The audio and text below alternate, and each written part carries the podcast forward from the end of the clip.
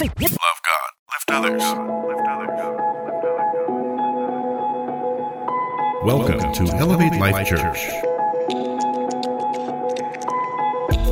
Now, sit back, relax, and enjoy another elevated message. Here's our very special guest from World Overcomers Church in Durham, North Carolina, and co founder of Arma Bible Academy, Pastor Manny Arango.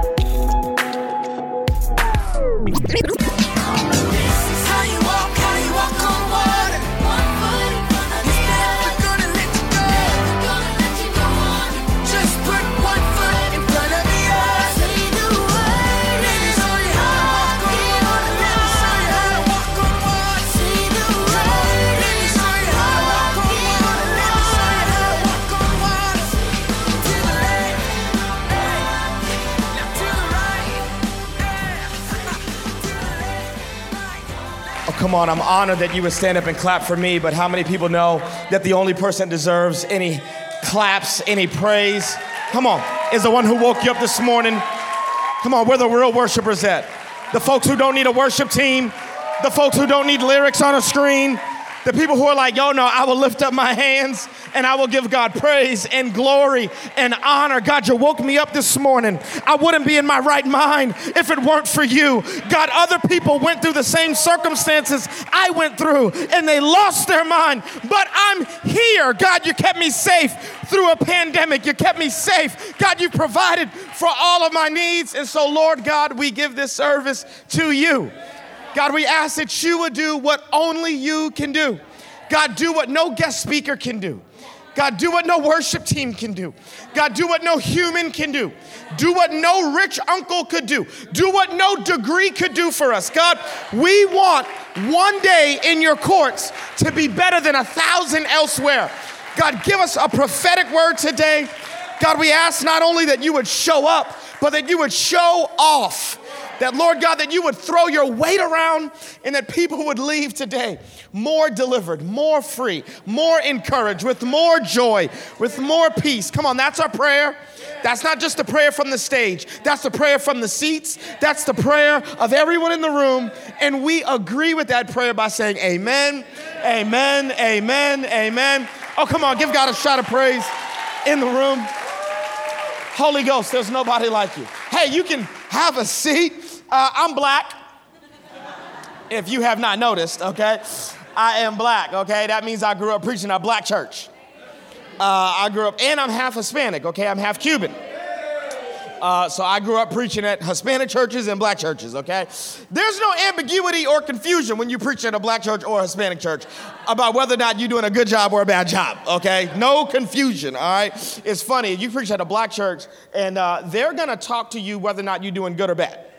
Right? I remember, like, you could be preaching bad, like you a bad job at a black church, uh, and a bad job means your jokes ain't funny, a bad job means like you didn't pray enough before you got up on stage, you know what I'm saying? A bad job uh, will, will, will then result in a mother of the church, typically church mama sitting in this section over here, you know what I'm saying? S- The church I grew up wearing a little doily cap on her head, but that's a whole nother conversation. Uh, church mama, in the middle of your sermon, if you're doing a bad job, come on, everybody say bad job.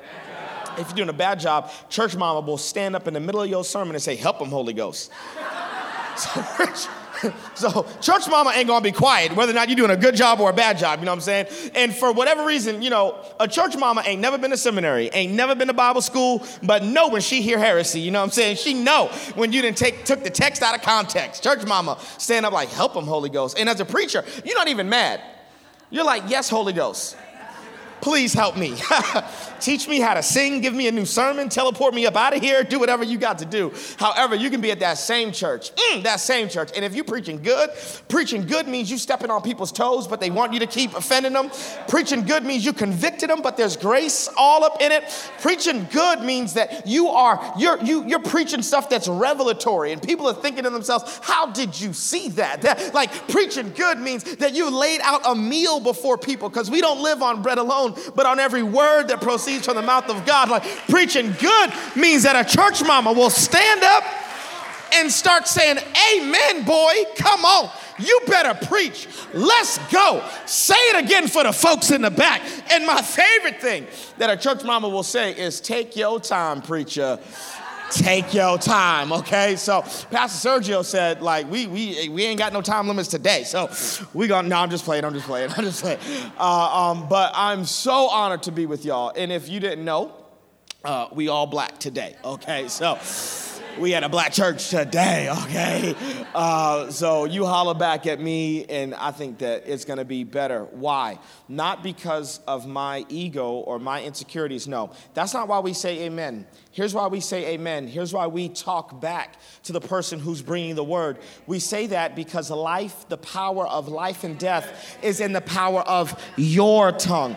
I could preach till I'm blue in the face, but if you are not saying amen, amen means so let it be. So if somebody's preaching on peace, if you know you struggle with anxiety, that's not the time in the sermon to feel awkward or to allow the enemy to condemn you. No, that's the part of the sermon to go, amen. Activate that in my life. I begin to declare, I will walk in God's perfect peace. I'm not going to allow this anxious spirit to tell me that it's going to be here forever. Oh, no, no, no. Its days are numbered in my life. If the, if the preacher's talking about peace, even if I had an anxiety attack yesterday, I'm going to say amen. I'm going to say, so let it be.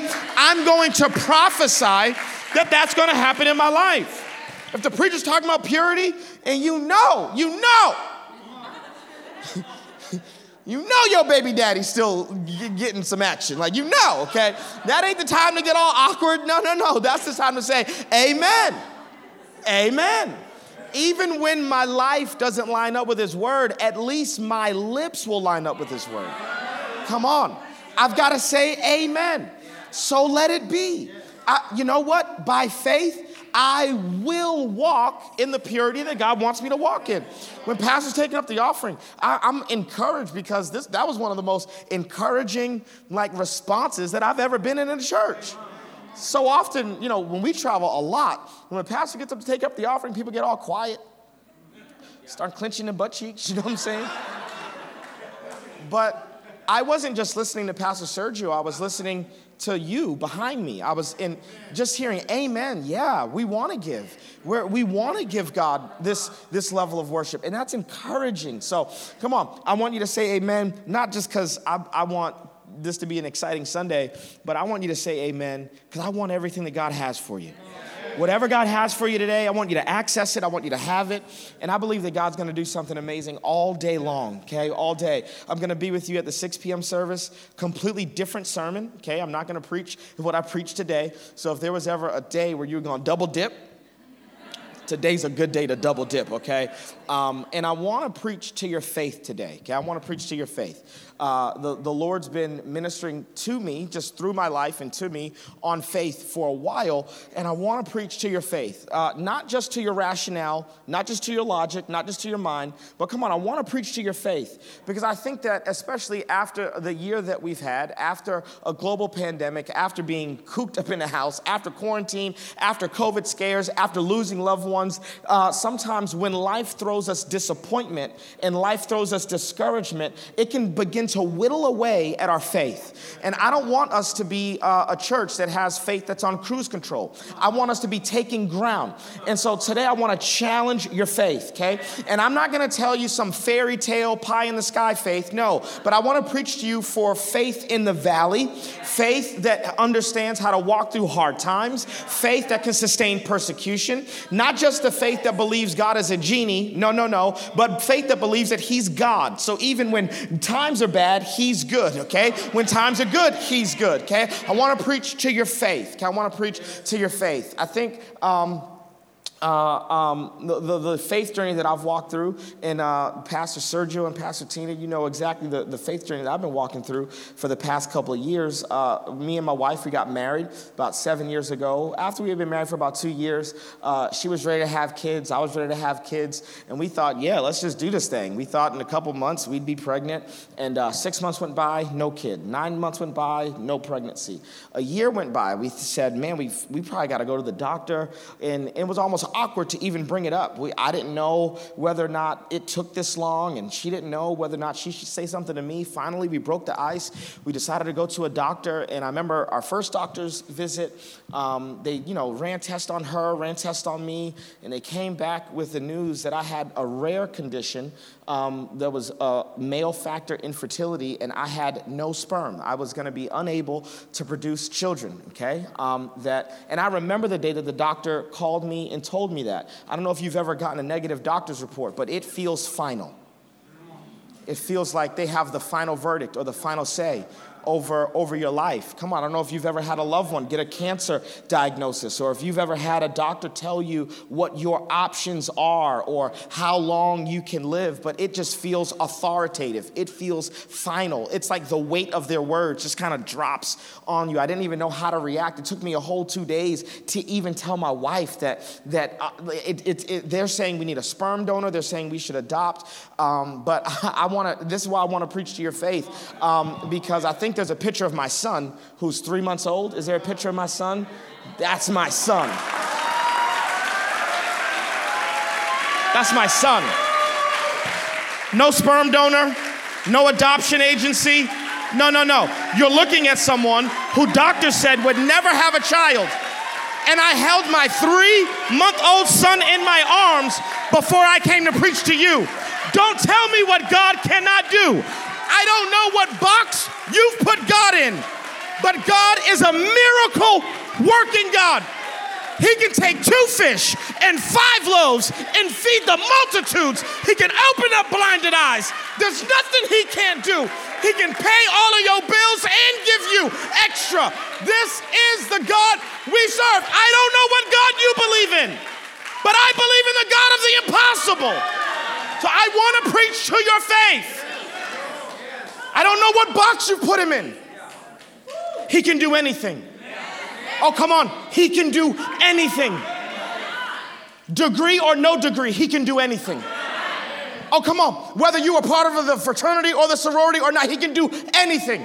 Doesn't matter what background you come from. Doesn't matter how broke your mama or your daddy was. Doesn't matter what your generational curse was that you were born into. He can do anything. Anything. No limitations. It's funny sometimes, come on, I want to I want to preach, okay? We got to be careful that we don't preach self-help. But that we preach faith. Faith. Faith is not self-help. Okay? Self-help says, "No, no, no, you can do it. You got this. Come on, just believe in yourself." No, I'm not here to tell you to believe in yourself. No, no, no, no, no. I want us, come on, let's go to scripture. Come on.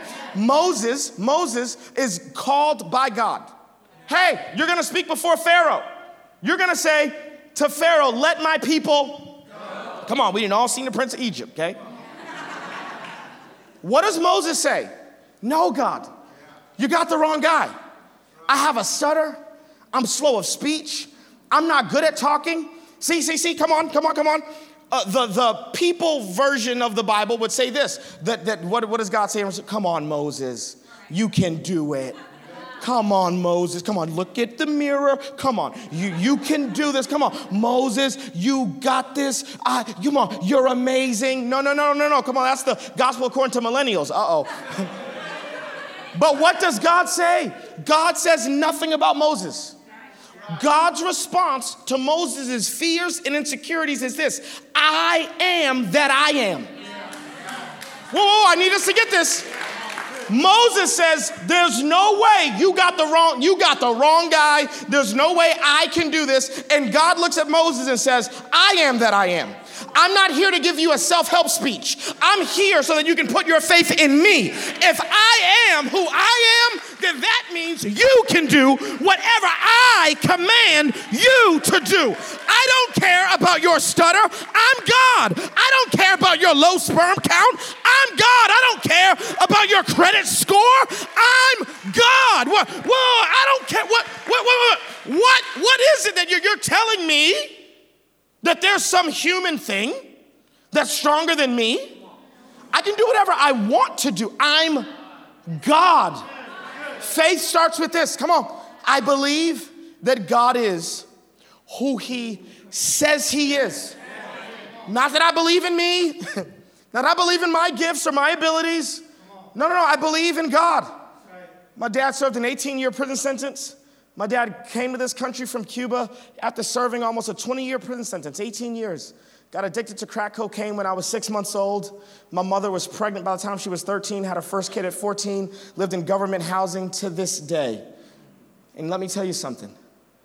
I have traveled the world preaching the gospel because there is no statistic, there is no generational curse, there is no family history that can keep you from being who God wants you to be.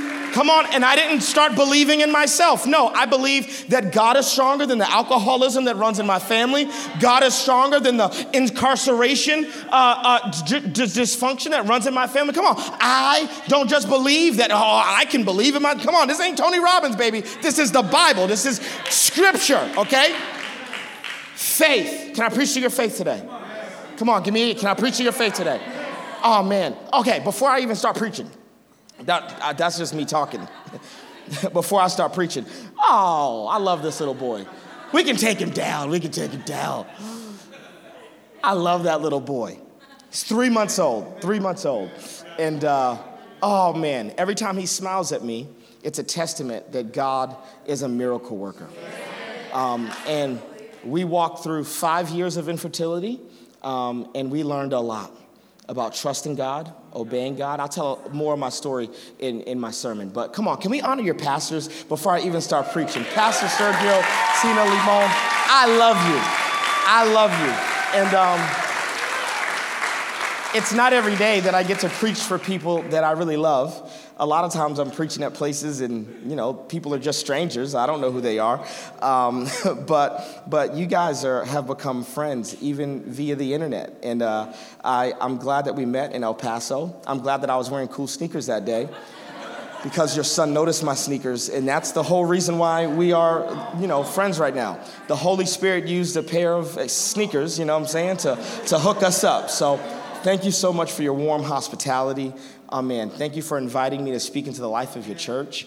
Um, I, I, don't take it lightly um, that you would have me um, preach uh, to your people. So come on. It takes a lot of faith to pioneer a church. It takes a lot of uh, faithfulness to pioneer a church. Come on. Can we give it up for your pastors? Thank you guys so much.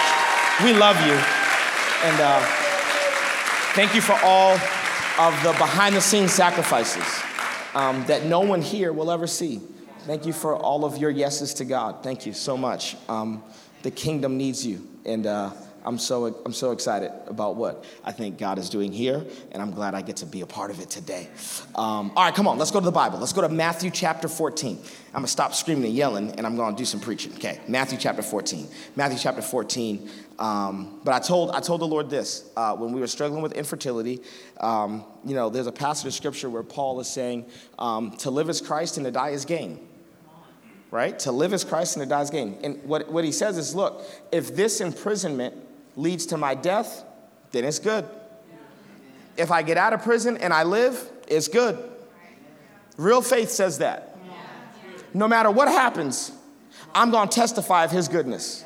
Come on, that's Shadrach, Meshach, Abednego kind of faith, right? Hey, Nebuchadnezzar, our God will deliver us, but get this straight. Even if he don't, we still ain't gonna bow down to you or your statue, okay? Uh, this, is, this is like the root of faith. And I said this to the Lord when we were struggling with infertility. I said, God, if we never have children, okay, because children are not gonna become an idol for me. If we never have children, that's, that's real. Come on. This is not gonna become an idol for me. Uh, if we never have children, I'll be an 80 year old man still believing that we're gonna have children and I'll run around the world preaching, and I will be on stage, and people will be like, That 80 year old man is preaching, telling us that he is believing God for children. I was like, God, like, I'm telling you right now, because I know people with no children and no faith. I'd rather have no children and faith than no children and no faith. Can I tell you this right now? Come on. You lose nothing by having faith. Wait, wait, wait, come on. I cannot control whether or not we had kids. I cannot control whether or not we ever got pregnant. You know what is in my control? My faith. I can control whether or not I believe that God could do it. And for a lot of us, get this, your life circumstances are dictating your faith. Your life circumstances are not the contingency on whether or not we have faith. We have faith, whatever. Your mother could be dying of cancer. You still believe God can heal people of cancer. This is not, this is not, God is not a genie, okay? This, he's God. So we have faith no matter what happens. And I said this, Lord, if we never have children, I'm just gonna be a crazy preacher running around telling people we about to have kids. Because you said you was coming back soon. It's been 2,000 years, so. Every time people ask me when you gonna have kids, I'm gonna be like, soon. Okay? Clearly, soon is very relative, you know? but I said, if you give me a, if you give me children, if you give me a son, if you give me a daughter, if you give me children, I'll never not testify of your goodness. So guess what, God? You win either way. I'm gonna be a billboard of faith either way.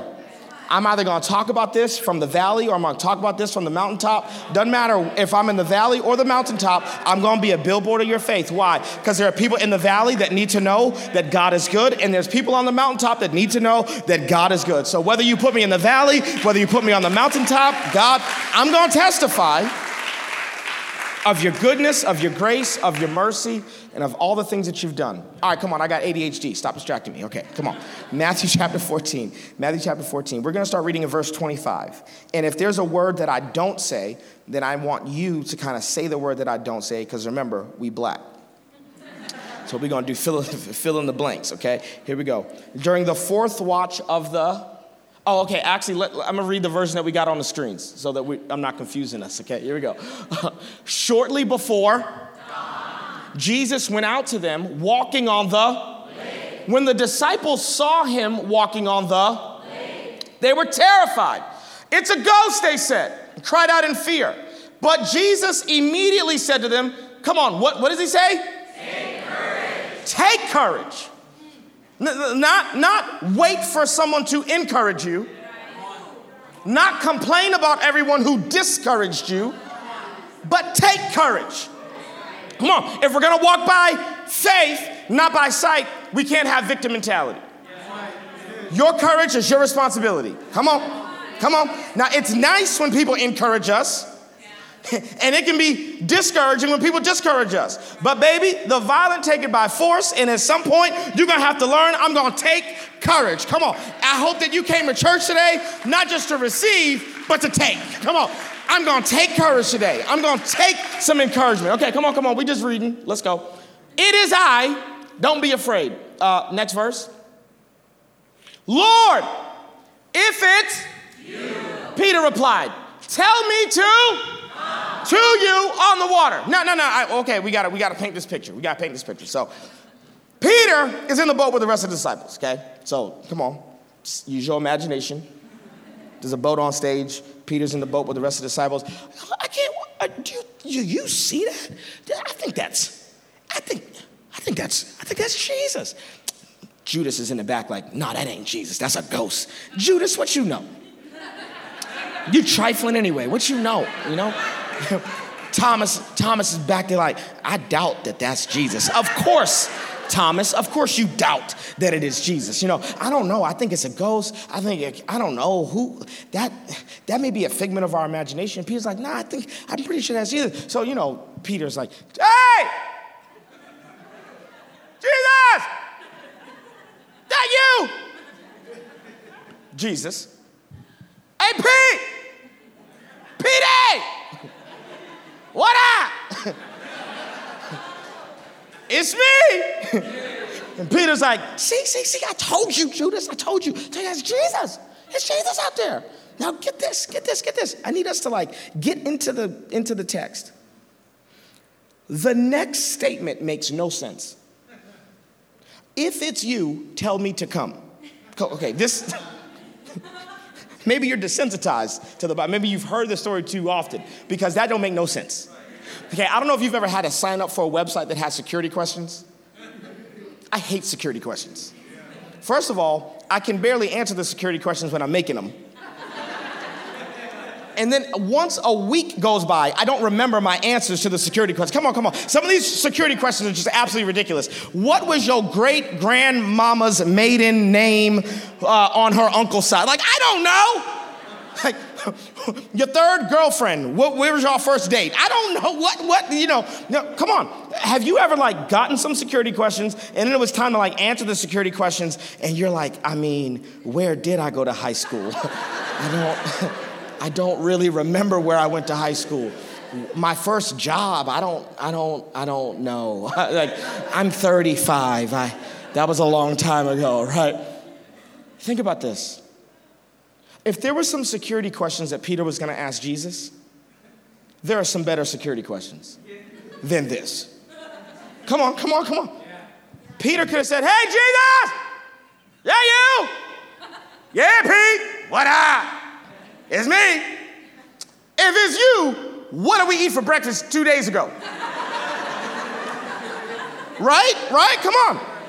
Because all Peter's trying to do is ascertain whether or not that's Jesus.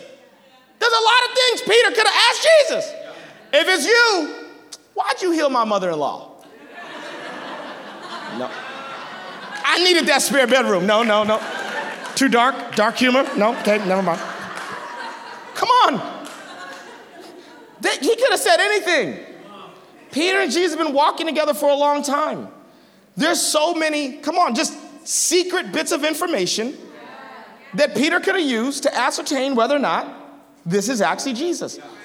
But Peter knows Jesus so well that he knows that the ultimate test of whether or not that is a ghost or a figment of his imagination or a magician or Jesus is this if it is you, tell me to come to you out on the water. I've been around you long enough that I know this. You're not content with your disciples spectating the miraculous, you want your disciples to participate in the miraculous. So I've been around you for so long that I know that if it's actually you, you're gonna empower me and challenge me and pull me out of my comfort zone. I've been around Jesus long enough to know that He is going to confront and challenge where I'm comfortable. This is actually brilliant. If it's you, tell me to come to you on the water. See, see, see, uh oh, about to step on some toes.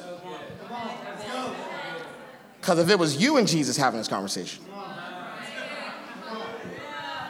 Jesus, is that you? Yeah, me. If it's you, get me a new job. Uh oh, uh oh, uh oh, come on. How often do we test whether or not it's Jesus by making Jesus jump through hoops? The true disciple doesn't give Jesus hoops to jump through. The true disciple puts some hoops in front of them. And Peter says to Jesus, if it's you, then I'm getting out of my comfort zone. If it's you, then I'm abandoning everything I know to support me on water. If it's you, then I'm gonna jump through the hoops. If it's you, I'll start tithing. If it's you, I'll start volunteering. If it's you, I'll start giving at another level. If it's you, I won't make you prove yourself to me. You proved yourself to me 2,000 years ago while you died on the cross and hung high for the remission of my sins. You ain't got to jump through hoops to prove nothing to me. If there's either one of us that needs to prove something to the other party, I've got a lot of things I've got to prove to you because I am inconsistent and you're always consistent. I'm unfaithful and you're always faithful. I'm the one who's emotional. You feel the same way about me every day. Come on, come on, come on. If it's you, bless me. If it's you, rescue me. Come on, God, if it's you. If that's really you talking through my pastor, have my boyfriend break up with me because I ain't, I ain't got the courage to break up with him.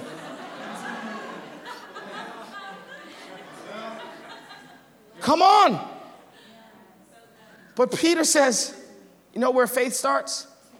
Where you say, oh, God, if that's you, then I'm about to roll up my sleeves and I'm about to get to work. If it's you, come on, I'm gonna be personal with this. God, if it's you, I'll buy a crib, even though we're in the middle of infertility. If it's you, I'll get out of this small apartment and I'll buy a house, even though we can't afford a home right now. Even though I quit my job and I went on the road full time and then we hit a pandemic, God, I'll still tithe based on what I want to make every month. I'll, I, see, if it's you, if it's you, I'll, I'll create more work for me, not you. Is this challenging you today? Come on. I hope this is challenging. I hope this is helping you. Now, what, what happens? Okay. Oh, can I preach this? Can I preach this? I love the fact that before Peter ever gets out of the boat and starts walking by faith, come on, him and Jesus have a conversation. Conversation. One of my best friends, his son, um, you know, his son's like three, four years old, and you know, first couple years of his son's life, his son had a speech impediment, and my friend took it really, really seriously. So, eh, even though my friend could understand what his son was saying, he would still get down on his knee. He would look his son in the face and say, "No." Say, "I want juice," and his kid would, you know, he would say it in a way that you know, kind of mumble his word, and my friend would just say, "No." I want juice. And you could sometimes see, I'd be at their house a lot of times, and you could see this young boy just frustrated. But you know what my friend cared about more? He cared more, not just so that he could understand him, he cared so that when that kid went out into the world, that other people could understand him. Can I tell you something? Ooh. Your prayer language with the Lord is not just so that you can commune with God, it's so that you can start to develop some authority so that when you talk to a loan officer, you have become fluent in the language of faith. See? So God corrects you. If you don't pray, if you don't have a prayer life, it's gonna be very hard for you to begin to speak by faith. Because I hope that you don't think prayer is just you talking to God and then leaving before God ever gets a chance to say something back to you. Because a lot of times, what prayer is for a lot of us is just a therapy session. You just vent and vent, and you say amen, and you leave. Baby, guess what? That's a one way conversation.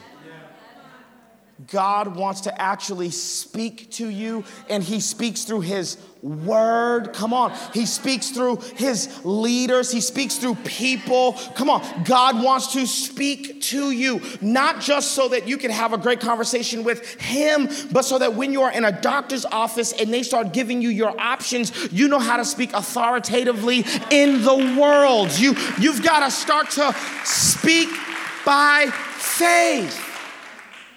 I never said the words, we're infertile. I never said those words. I never said those words. Actually, every computer in my home, my wife's laptop, my laptop, the desktop that's in the living room, everything. Guess what? We picked out names for our children and we changed every password to their ki- to our kids' names. Bought a diaper genie, bought a crib, bought a home. Come on. Because I, I, here's what I didn't want. I didn't want us to avoid the topic of conversation because it was too painful for us. Come on. I wanted us, every time we log into our laptops, we've got to say their names. Oh, yeah, Theo Arango. Yep, every single time I log into my laptop. Come on. I need you to start to put some things in place in your life so that you're not avoiding the areas of disappointment, but that you are confronting every area that doesn't line up with God's will and God's word for your life. Come on, I want you to start to come on, speak by faith. But at some point, the conversation has to go to getting out of the boat. Doesn't matter how good the conversation is. At some point, Peter's got to what? Get out of the boat. Woo! Uh oh! Peter gets out of the boat. And the Bible says gee, that Peter starts to walk on water. On water. This is crazy. Walks on water. Now, come on, let's read this. Come on, come on. Walked on the water and came towards Jesus. Verse 30. But when he saw the wind, that's a whole other sermon because you can't see wind, but next time. Okay, here we go. He was afraid and beginning to cried out, Lord, save me. Come on, what does it say? Immediately, Jesus reached out his hand and caught him. Now get this. You of what? Okay, I got a problem with this. Me and Jesus would have had some fighting words. Little faith. Wait, wait, wait, wait, wait, wait, wait. I just walked on water. Wait, wait, wait, wait, wait, wait. I got little faith. I just walked on the water. Jesus repli- replied and said, You did nothing. I made the ground solid beneath your feet. All you did was take steps in faith, bro. you didn't perform the miracle. I performed the miracle.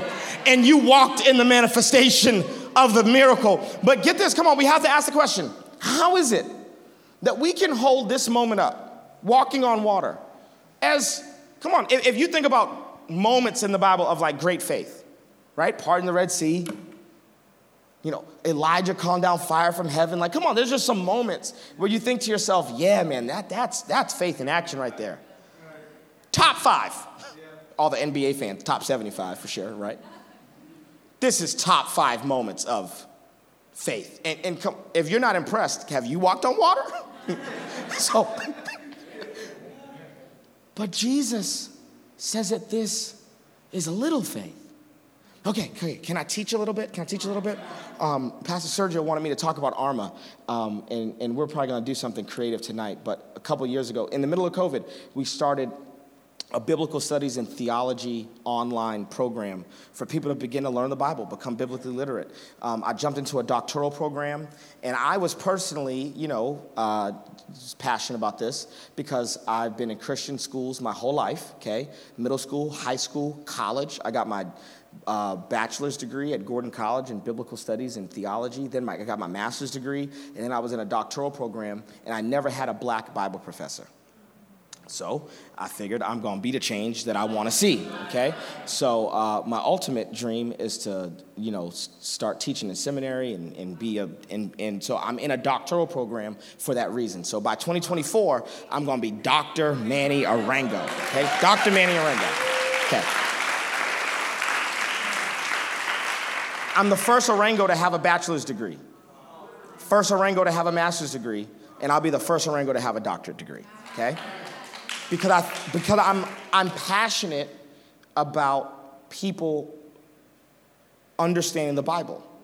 So I've got to break down a little bit of Greek here, okay? The Greek word for faith is pistis. Pistis, okay? That word can get translated two ways. Now here's the interesting thing about this word is it can get translated as faith or belief, but it can also get translated as faithful. Now, this is interesting, right? Because if I said to you, hey, what does it mean for someone to be joyful? You would say that that means that they're full of. If I said, hey, that, that guy, oh my gosh, he's so peaceful, you would know that that means that he's full of. However, when we get to the word faithful, our English language does something weird with the word faithful. Because if I said, yeah, that guy, he's so faithful, that does not mean full of faith right? And this is the disconnect that we have. We think that we can be full of faith, uh oh, without being faithful. However, the Greek word for faith lets us know that it is a cognitive dissonance to be full of faith, but not also faithful. You cannot be full of belief, full of courage, full, full of risk, and not also be loyal to King Jesus and faithful through hard times. So, the reason that Jesus is clear and says, Hey, Peter, this is little faith, is because Jesus does not want Peter to be impressed with the things that humans are impressed by. Humans are impressed by how big the miracle was. But be, be, by God's standard, ooh, get this God does not see healing a paper cut as any different than healing cancer. Ooh, come on, come on, come on. We are more impressed when God heals cancer. But it requires the same amount of energy from God to heal a paper cut on your finger as it does stage four cancer. The same way that God does not see a delineation between sin, but humans do, God does not see a delineation between problems, even though humans do. God uses the same energy, guess what? No energy. Because he's immutable, he changes not. He cannot get better, he cannot lack. He is the same yesterday, today, and forevermore, which means Peter is impressed that he's walked on the water. But guess what God is impressed by? Uh oh, get this. Not that you just took a couple of steps on the water, but that you're faithful for five years, faithful for 10 years, faithful for 15 years, faithful for 20 years, faithful for 25 years. See, see, see, a lot of us, we think faith is a trend, and God is like, faith is not a trend. I'm not impressed that you took a couple of steps on the water and you're impressed because this seems so impossible. No, I'm actually more impressed by you doing the mundane day after day after day after day after day. Keep on showing up. Oh, come on. Keep, I need you to not be impressed with how grandiose it is, but I need you to do everything in your life Monday, Tuesday, Wednesday, Thursday. You can't be a disciple of Jesus and lack discipline. At some point, you are going to have to get your life into a routine and you are going to have to have prolonged faith. The question is not how much faith did you have, but how long can you sustain faith? Jesus says, for everyone who sustains faith for the long haul, that's great faith. See, we're like, we want blips on the radar. We want lightning in a bottle. Come on, come on. Come on, challenging us. Come on. We want, we want lightning in a bottle. God, oh yeah, come on, just do it, fix it. And I'm Pentecostal, okay? I, I love the Holy Ghost. But at some point, we also have to believe that I have to be faithful. Day in, day out. Week in, week out. Month in, month out. Year in, year out. That God wants my faithfulness, my loyalty, my fidelity. God, I, I got you. I, I, I, I'm, I'm not just gonna have faith for a season. So what happens? Okay, come on. Peter has faith, he sinks. Now I want to tell you this, come on, because a lot of people they'll come up to me, young adults at, the, at our church, right? They'll be like, "Now, Pastor Manny, what you saying is, if I start tithing, like I won't get, I won't, I won't get laid off." and I go, "No, that's not what I'm saying." I'm, I'm saying that God will bless you if you give, but He ain't a genie, boo boo. Like, this ain't how it works, okay? Uh, the opposite of faith is not fear, the opposite of faith is certainty. See, God is not gonna give you a guarantee. Because the moment you get a guarantee, now you've got a routine and a religion and not a relationship.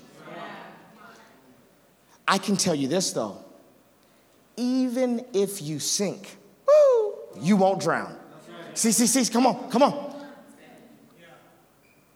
Real faith can sustain you even when you sink. Real faith says, even though I'm soaking wet right now, uncomfortable, guess what? I'd still rather be wet on this side than dry in the boat in my comfort zone. I'm cool with being soaking wet right now. And a lot of us were like, wait, wait, wait, if I start walking on water, are you telling me I won't get wet? And I'm going, no, no, that's not what I'm telling you. What I am telling you, though, is that you won't die, you won't drown. Jesus will save you, Jesus will rescue you. Oh, no, no, no, no. I, I'm saying that you may get your feelings hurt, you may get disappointed. Oh, come on. You, you, you, you, you, the, some things may go wrong. But whatever goes wrong will not be final, will not define you. Now, I came all the way to Sacramento to ask this question. I need us to remember everything that's transpired. Okay. Peter's in the boat. I think that's Jesus. Is that Jesus? I think that's Jesus. Nah, that's a ghost, bro. Thomas, shut up. You always got something to say. I think that's Jesus. Yo, Jesus, that you? Yo, it's me, dog. What up? Yo, Jesus, if it's you, tell me to come on the water. Notice this Jesus does not say, Come, Peter. He just says, Come. Matthew could have got up out the boat. Come on. I hope that you come to church every Sunday like, no, I don't need the pastor to give me a prophetic word and call out my name. Uh uh An open invitation is enough for me. I don't know if this is for my neighbor to my left or my neighbor to my right, but here's what I do know it's for me, okay? I'm gonna leave. Whether or not he says, come, Peter, or come, I'm coming. Hello. Geez, that you? Yeah, it's me. If it's you, tell me to come to you on the water. Come on out. Okay, I'm walking by faith. I can't believe it. I'm walking on the water. You ain't doing nothing, fool. I'm making you walk on the water. Peter sinks. Now, Peter has been miraculously saved by Jesus. What does the Bible say? Why did you doubt? Verse 32. And when they climbed into the. Wait a second. I flew all the way to Sacramento to ask this question How did they get back to the boat? See, we love talking about the first time Peter walked on the water. But I came to talk to you about the second time Peter walked on the water. Because Jesus is not giving Peter a piggyback ride back to the boat. Jesus is not carrying Peter back to the boat. See, it's one thing to have faith when you've never failed. It's a whole nother thing altogether to get out of the water and walk back to your promise. See, it's easy to get out of the boat. It's hard to get out of the water and walk on the water. See, I want to preach to somebody today who's gone through some pain, who's gone through some disappointment. At some point, you was walking by faith and now you're full of guilt because of your own failures and God is looking at you saying you can stand here with me but baby there's only one way to get back to the boat and I need you to have faith again. Oh come on. Faith again. Come on faith again you had faith before COVID. Okay, got it. Can you have faith again? Okay, come on. The first business failed, but can you have faith again? Oh, come on. The relationship is falling apart. Okay, you're talking about divorce. Come on. Can you have faith again? See, see, see, this is the part of faith that we don't talk about faith after failure. Faith there's one thing that gives you faith to start, another thing that gives you faith to sustain through sinking. But you know where a lot of us are? We're standing with Jesus. We ain't left God. We still Christians. But Jesus looking at you going, okay, you ready to do this again? And you going, uh-uh. I got PTSD from the last time I had faith. Nah. Uh-uh. No, no, no, no, no. Jesus, just let me stand here with you. Ain't you enjoying my company? Come on, Jesus. You know what I've learned? There's a big difference between walking to Jesus and walking with Jesus. Back to the boat. Oh, come on, back to, come on, come on, come on. I want to prophesy to you. Come on, there's a lot of us, we're on the sidelines. Our faith is on cruise control. You can look back five years ago and you were walking by faith. And then something happened. Don't know what it ha- I don't know what happened. Come on. Maybe you got foreclosed on. Maybe the business partner ran off with all the money. Maybe you went through a divorce. Maybe you went through a medical diagnosis that disappointed you and began to drain you of all your faith. Come on. Maybe a loved one died during a global pandemic. I don't know what happened, but now you've sank and you've blamed yourself. This is why we cannot teach faith without teaching grace. We are saved by grace through faith. Come on. At some point, Peter has to go, you know what? I did fail. I did lose faith. I'm the reason that I sank. It wasn't Jesus' fault, it was me. But guess what? Even though I'm a wretched mess, even though I'm a failure, me and Jesus are about to do this thing again. Oh, no, no. My best days are not behind me. My best days are ahead of me, and my latter will be greater than my former. I'm going to get myself together because we've got a lot of life ahead of me. I'm not going to live my life on the sidelines. No, no, no, no, no. Come on. I want to breathe faith into dry bones today. Come on. We're causing Lazarus to come forth. We're declaring over your life, your best days are not behind you.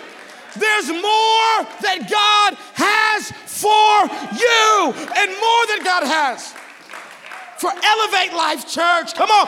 We are not those who are shrink back and are destroyed, but come on. Our confidence is placed in the God who cannot, who's not just the God that gets us to Him, but the God who gets us back to the boat. I want to be vulnerable. I want to be real. I want to be honest. Okay, here we go. Me and my wife believe in God for children. And I believe in medical miracles. Oh, that's my wife. That's my hot chocolate mamacita right there. I love her. Mm, love her.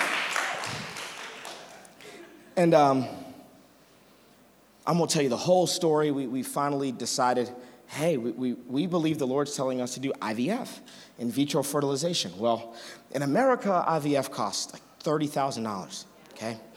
And so we found a- an amazing clinic in Barbados. We flew to Barbados. We did IVF in Barbados. They called it a fertility vacation. I was like, this is good marketing, okay?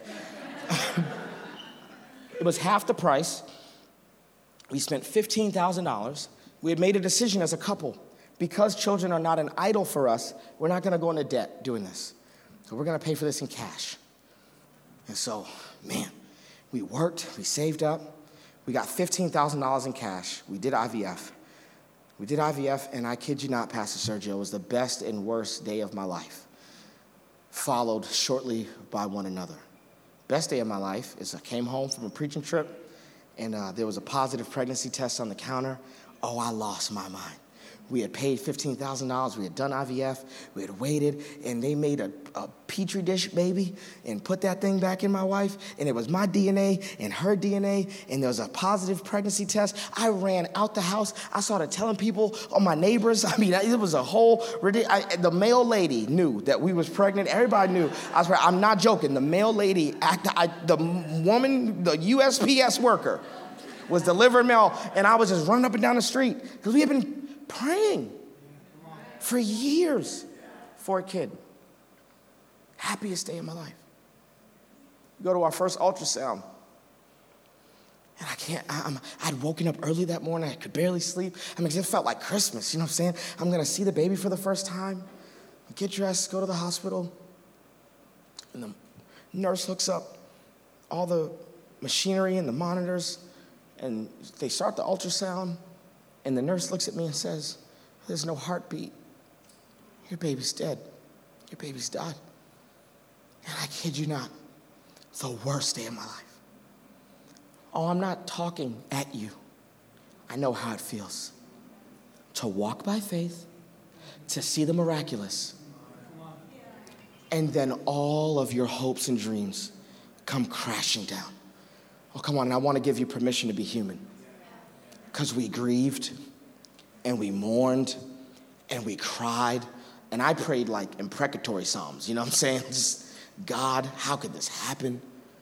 What kind of God can't keep a heartbeat going? Like, what? Just hurt, hurt and angry. And see, the Bible says we worship in spirit and in truth. A lot of us are good at worshiping in spirit, But when it comes to giving God your honest, raw truth, you feel like you've got to edit your prayers before you pray. And I want to tell you no, no, no, no, no. You will never know God until you bring Him all your pain and all your hurt and all your grief and all your tears. Come on, He bottles your tears. He cares about you. You don't have to hide who you really are. If there's some things that you've got to say to God, He's a big boy. He can take it, okay? You can be honest with Him. And all the honesty and the transparency. My wife, my honest, transparent moment was I wish we had never gotten pregnant. Because what was the point of even, why would God tease us? Why would we get pregnant just to lose the baby?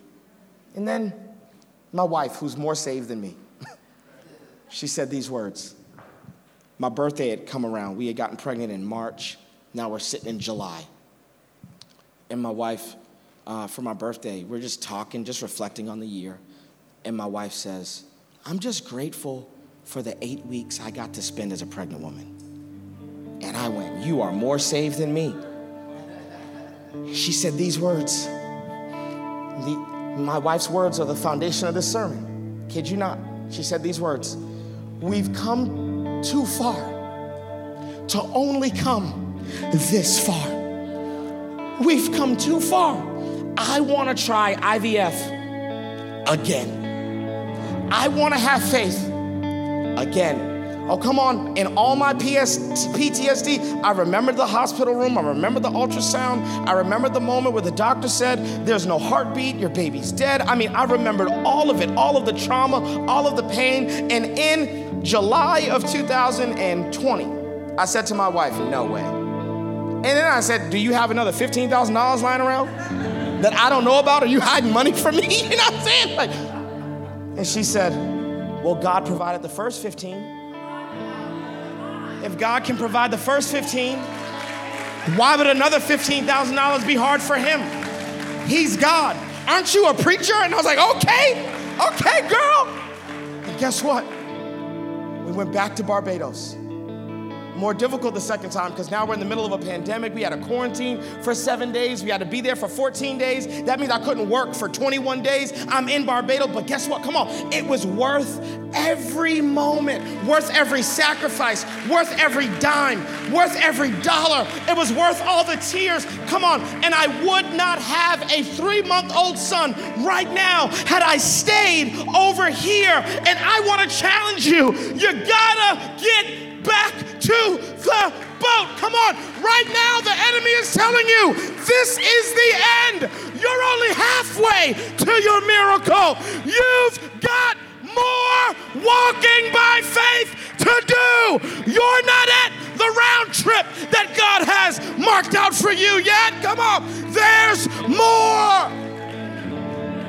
I know what it feels like to have faith when all I've got is my feelings and my disappointment and my pain and my tears, I know how it feels. It was easy to do IVF the first time. Relatively. Come on. I'd never done it before. I mean, it was new, it was foreign. Sure, let's go to Barbados, let's do it. But the second time, hard. It's easier to get out of the boat than it is to get out of the water. I prophesy over you today. There's some stuff that God has for you. You can't get it chilling with Him at the place where He rescued you. For a lot of you, you're right here. You're at the place where He rescued you. You've overcome the drug addiction, but you're not winning people to the Lord yet. Come on. You, you, you're at the place where He rescued you. You're right there. You've overcome. He saved you. He rescued you. But guess what? I had to realize it's bigger than me. You know how many couples have now done IVF because of our testimony and our story? You know how many babies are alive right now? Twins and triplets. Why? Because we were public about our story and we told the testimony. Come on, we overcome by the blood of the Lamb and by the word of our testimony. It's bigger than you. Bigger than you bigger than your feelings, bigger than your doubt, bigger than your personal relationship with God. There are people's destinies on the line based on your walk of faith. And for a lot of us, we're like, no, no, no, Jesus, no, I don't want to do this. Come on. Matthew and Thomas and Judas, they're pointing and laughing at me. And Jesus looking at you going, You doing it for them or you doing it with me? Come on, are you caring about who's walking next to you or who's watching you walk by faith? I need you to walk with me. Their opinion of you doesn't matter. They're in the boat, they don't know the first thing about walking on the water. Your uncle who's never tithed doesn't have the right to give their opinion about you and giving to the Lord. He's in the boat. Nobody in the boat has a right to tell me how many DMs I got. If you really was believing God by faith, you wouldn't be messing around with all that science and you would just believe. Oh, oh really? Okay. You and your DM are getting blocked. I believe in medical miracles. I believe in altar call miracles. I believe in all kinds of miracles. What, what kind of box have you put God in? Are you joking? I'd respond to people in my DMs like, oh, so you walk everywhere? You don't get on airplanes? No, we can't use technology. Oh, you're Amish? Oh, okay, got it. Horse and buggy? That's how you, oh, okay, cool. If that's the box you've put God in, that's great. But that's not the box I have God in. I don't have him in any box. If he wanted to be in a box, there'd still be an Ark of a Covenant. But God ain't in a box. God doesn't want to be in your box. He doesn't want to be in your religious box. He doesn't want to be in your opinion box. He doesn't want to be in your logic box. God is out of your box. God can do anything at any point, at any time, whether it's through a doctor, whether it's through an altar call, whether it's through a therapist, whether it's through a pastor. Don't put God in a box. At some point, you're going to have to realize that you may want God to take you to the pool, like John chapter 5. But God says, I don't need a pool to heal you. Get your mat and walk. I don't need to do the miracle the way you want me to do the miracle. Don't think me and my wife would have rather kept the $30,000 and just go to a Benny Hinn healing service? Come on, we believe in healing. But guess what we also believe in? Doctors. Prayed, fasted, got confirmation to find a doctor who had faith. Oh, our doctors prayed for us before we did IVF. Oh, come on. You can't let people who are in the boat criticize your walk of faith. You don't know the first thing about walking on water. What do you know? Just stay in the boat. Talk to the folks in the boat. Don't come at me. But come on, how many of us? Come on, can we be real? We've lost faith because of the voices coming from the boat. Criticism coming from the boat have caused you to you just stuck right here. You got to get back. Can I speak a word over you? Round trip faith. Round trip faith. Come on. Round trip. Maybe just maybe. What you think is the end of the journey is just your layover. Come on. When that heartbeat start stopped beating, we had to have a procedure to remove the fetus. It felt final. But what is impossible with man is possible with God. Here's my altar call. I want to invite you up to the front because I want to pray for you. I want to lay hands on you if you feel comfortable with that. I want to pray for you.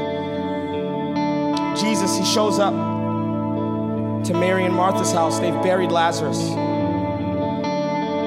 He says, Where did you lay him? That's such an insensitive question. I don't know if you've ever been to a funeral, but the thing that everyone wants at a funeral is what? Closure. Here comes Jesus, opening up all the stuff that they've gotten closure on, picking at the scab. We got pregnant the second time. Get this same hospital,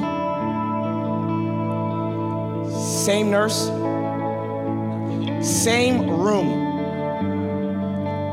where we got the first ultrasound. It was so triggering that my wife started breaking out in a panic attack. The nurse recognized our faces, and the nurse said, I had bad news for you last time, didn't I? And I said, Yeah, ma'am, you did. And I was scared. And she said, Not this time. Not this time. Not this time. And I remember asking the Lord, I remember asking the Lord, why the same room? Why the same nurse at the same hospital? And here's what the Lord said because that's where you buried Lazarus. That's where you buried it. That's where you buried your trauma. That's where you buried your pain. And we've got to dig it up, or else it's going to haunt you for the rest of your life. You buried something in that room. And I have to bring you back to the place of trauma so that I can heal you from all of that trauma so that you can have faith again. I got to heal you. I got to heal you. Come on. Where'd you lay Lazarus? Come on. You should have waited till I got here before you put him in the tomb. Didn't you know I was coming? Why'd you bury him so early? Come on. How many of us? You've buried your dreams because they didn't come to pass. You buried all your hopes because they didn't come to fruition. You buried pain and you've buried memories, and God is saying, No, no, no, no, no. You can never overcome this and walk on the water until we uncover this, unearth this, unbury this. And a lot of us are like, God, why are you picking at my scab? And God goes, No, no, no, no, no. Because if it doesn't heal the right way, you'll never have the faith to get to your destiny. Well, I hope you've been encouraged by the Word of God. And if you have, go ahead and subscribe to our podcast or download our free app at the App Store, and you can continue to get Word every week from Elevate Life Church.